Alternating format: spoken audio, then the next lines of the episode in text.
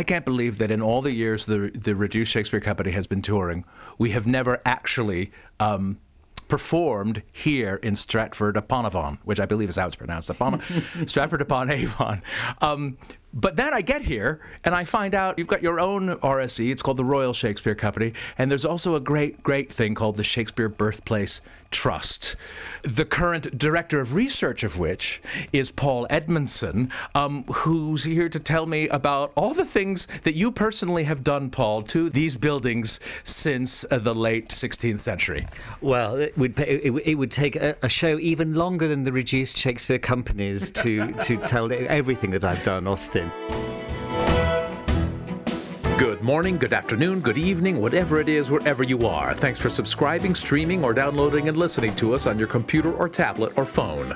I'm Austin Tichenor, one third of the Reduced Shakespeare Company, and you're listening to this week's Reduced Shakespeare Company podcast, number 565 Shakespeare Birthplace Trust.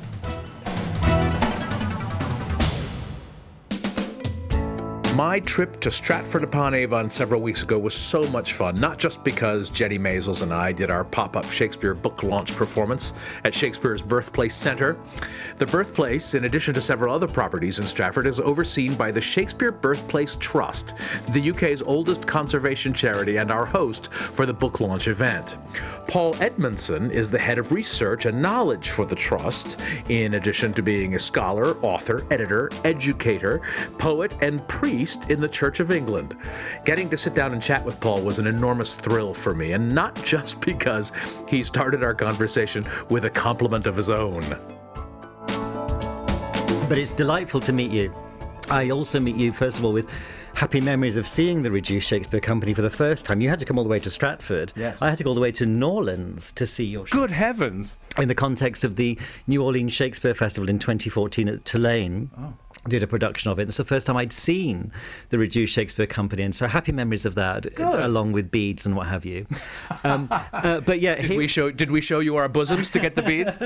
but here we are um, in in Shakespeare Centre HQ, as it yeah, were. This yeah. is the Birthplace Trust, and um, in in a way, the Birthplace Trust is a continuation of the the great love of Shakespeare, which has been expressed through people visiting Stratford upon Avon from as early as the uh, 1630s, really. Let's count the first visitor as Lieutenant Hammond, who who passes through and notes Shakespeare's grave as the as the grave of the poet in, in Holy Trinity Church, and people have, were informally visiting uh, the birthplace from you know the early 1700s.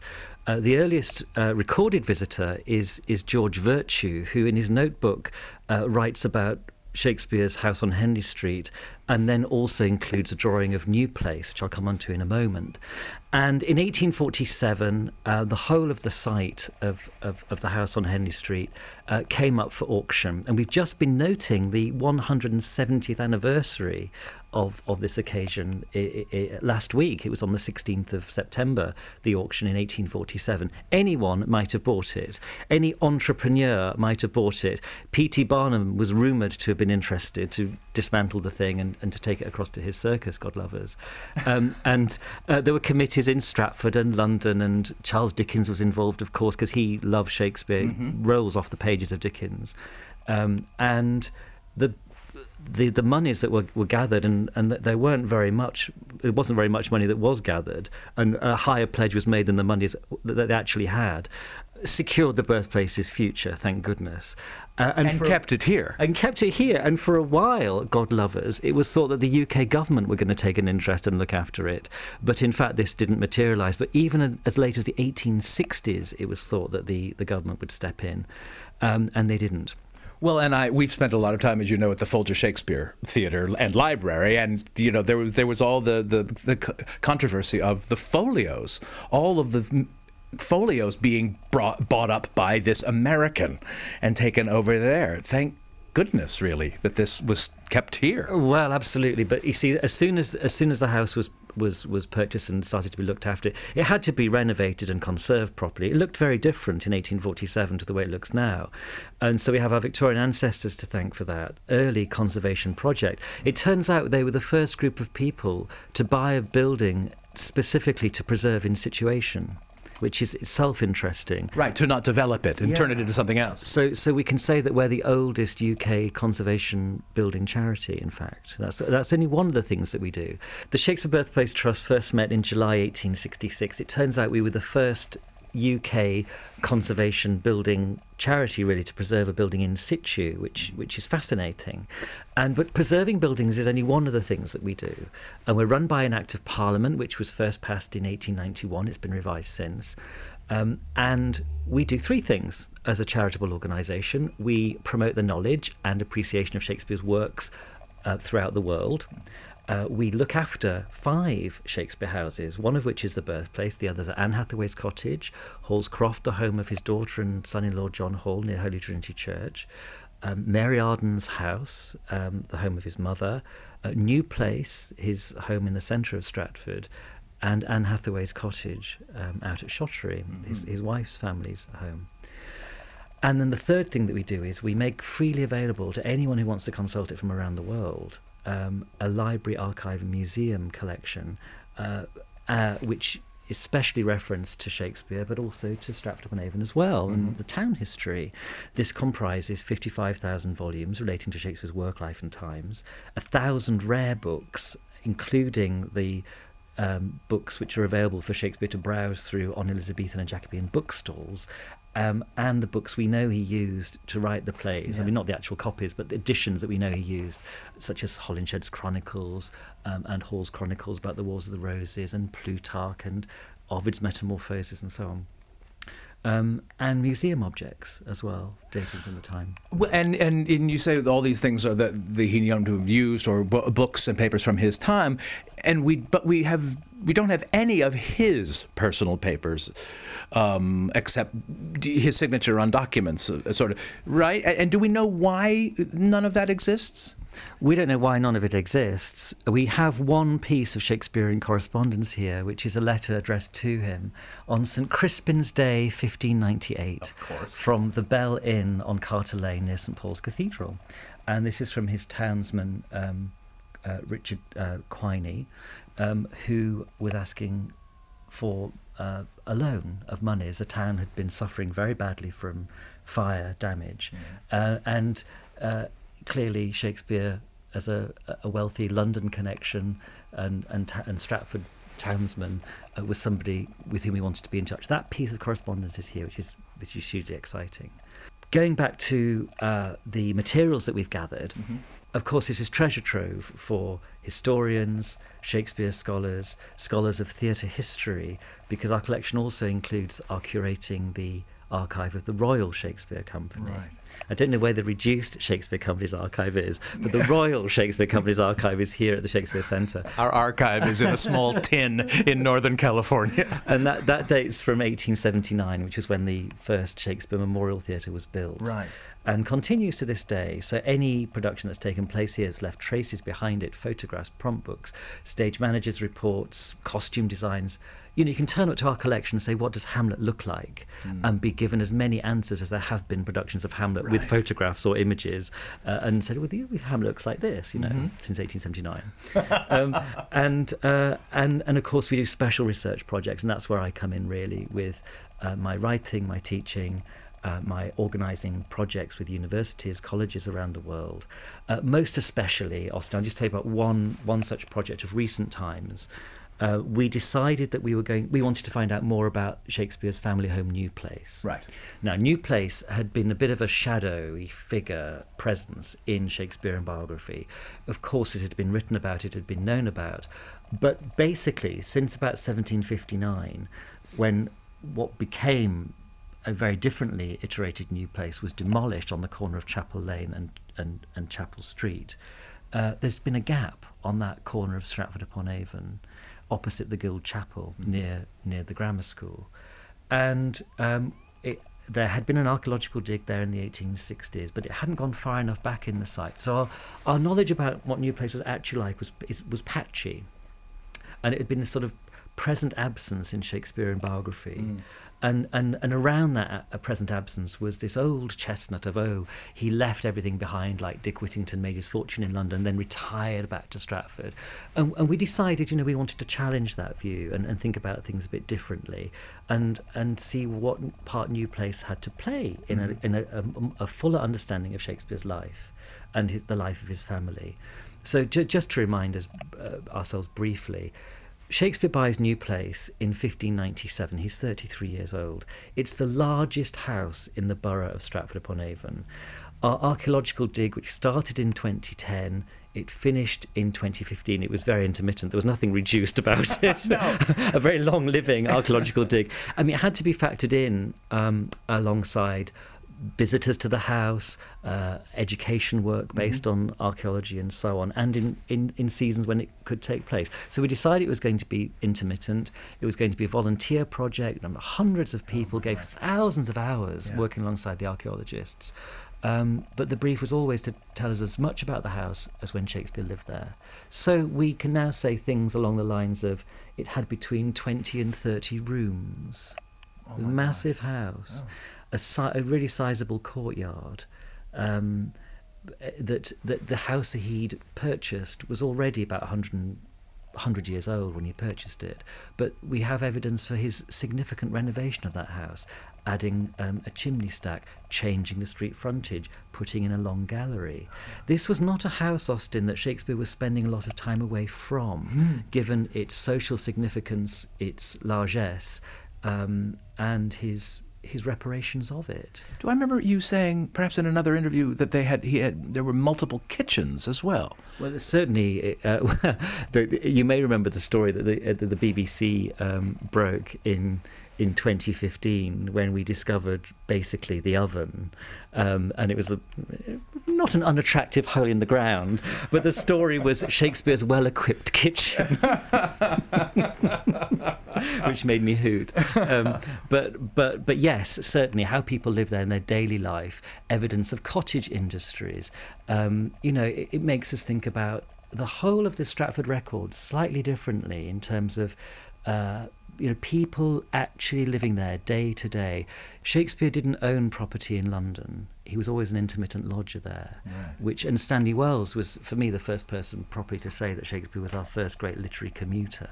Mm. So the image of, of someone shuttling backwards and forth um, actually being able to get out of the commitments of touring. You know what this is like. Yes. You can't write. maybe you can write serious plays and go on tour and well, one and prepare for the plays. Yeah, one can. I don't recommend it. Yeah. um, but but certainly. Uh, there's a sense in which you know he buys New Place in order to become a full-time writer, yeah. more or less based there. And you know we know his average is about two plays a year, which mm-hmm. is a you know steady steady output. That he's um, spending a lot of time in London, of course. Um, but I, I, I don't think New Place really, really supports the idea that when he wasn't in London, he was a, he was touring and all of his time away from Stratford. Um, it was too much of a, a, a, a, social magnet for him. So this allows us to think about Shakespearean biography differently yeah. and to challenge old assumptions. And that's what the trust can do. That's what we're interested in doing. That you know we we see ourselves as uh, lively interpreters of Shakespeare's Shakespeare's life um, and his works and, and, what they've come to mean um, to Stratford upon Avon. Um, and to the rest of the world, in a way where the Switzerland of Shakespeare, where a, a, safe place to have any conversations you like about Shakespeare. And the Stratford chocolate is amazing.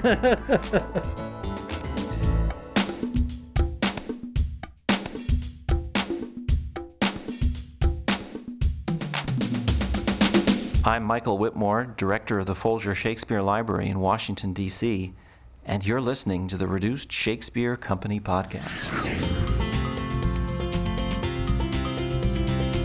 Where can you RSC the RSC? Our U.S. fall tour of all the great books abridged, William Shakespeare's long lost first play abridged, and the ultimate Christmas show abridged continues this week with performances in West Long Branch, New Jersey, Aiken, South Carolina, Davis, California, Laramie, Wyoming, Asheville, North Carolina, Maryville, Tennessee, Somerville, New Jersey, San Jose, California, Algona, Iowa, Reston, Virginia, and La Mirada, California. Next winter, we'll be performing William Shakespeare's long lost first play abridged off Broadway at the new Victory Theater in New York City. And next June of 2018, we'll return to the Pittsburgh Public Theater to close out their season with our production of William Shakespeare's long lost first play, Abridged. And of course, Pop Up Shakespeare is now on sale worldwide. As always, the very best way to stay up to date about all of our worldwide performance dates is to sign up for the Reduced Reader, our email newsletter. Go to reducedshakespeare.com and click on the link to subscribe and check out our touring page for specific box office, venue, and ticket information. And now back to my conversation with Paul Edmondson, the head of research and knowledge for the Shakespeare Birthplace Trust in Stratford upon Avon.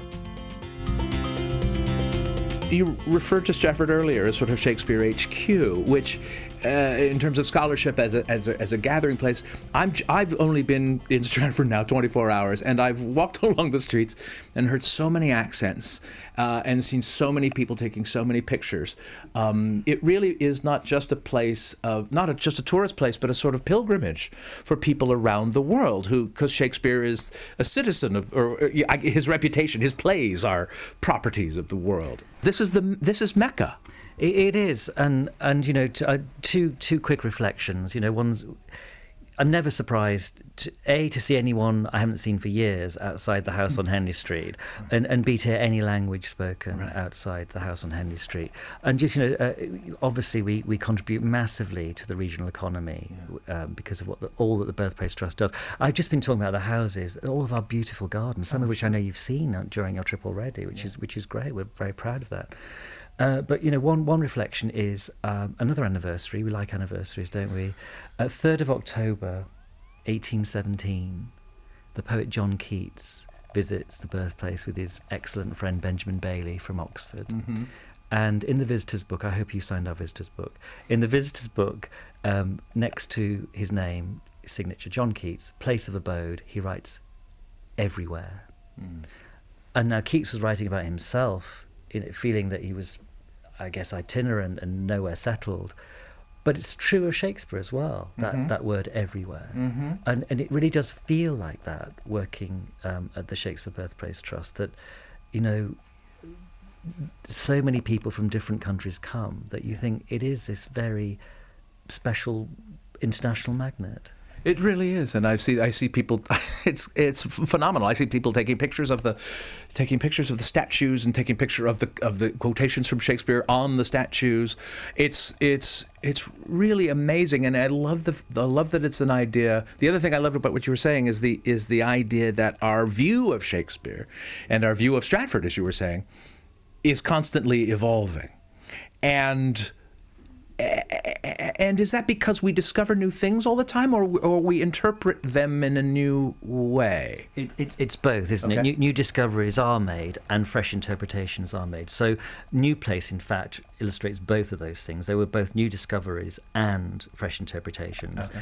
And you know, major uh, new discovery at New Place was uh, actually finding the. Uh, the post holes in you know in the earth oh, sure. of the medieval hall, which as it were the inner house across the courtyard, uh, which would have been a, a, fine and significant space for mm-hmm. the Shakespeare family, and to know that that was was there was was a, was a real thrill.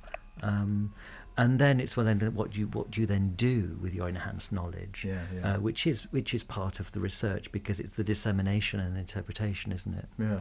Um, well, and do we do we? You talk about um, we, we're reevaluating um, Shakespeare New Place and, and Shakespeare's home in Stratford as not a place of retirement, but as a place of activity. Um, do we know whether Shakespeare made more money from real estate than he did from his plays or from his acting work or, or from being a shareholder? Shakespeare's money is a very vexed question, uh-huh. and, and you're right to raise questions uh, about it. One wants to say that he wouldn't have been able to invest in the uh, real estate in the freeholds had he not been a shareholder. But then, where did his money come from to become a shareholder? right. Uh, you know, it's estimated that it probably cost about I don't know sixty pounds to become a, sh- a, co-founder of the Lord Chamberlain's Men. Mm-hmm. Well, you know, Shakespeare hadn't made that much money, surely, yeah. by 1594. Not from uh, Comedy of Errors and well, a couple of Henry four, six plays. You know, and as as you know, he was a jobbing actor and a jobbing playwright until he became that company man. Yeah. And then the fortunes changed. He wasn't making money very much from writing plays and acting. He was making money because he was a shareholder of the company who performed them. Right. And then the theatre, a shareholder of the theatres who were performing the plays as well. Um, And, and so then you get these vast sums of money being invested in, in real estate. £320 in 1602 to buy 107 acres of land in total around Stratford upon Avon the size of the borough itself was only 109 acres. So he's buying land which is almost the same size as the town in which he was, you know, the, the, oh, the legal jurisdiction of the borough, yeah. which is fascinating to yeah. me. And then three years later, he he spends a 440 pounds mm-hmm. on uh, a share in one of the tithes, which you know, had a good yield, and he'd, he'd got the money back after about I don't know seven or eight years probably.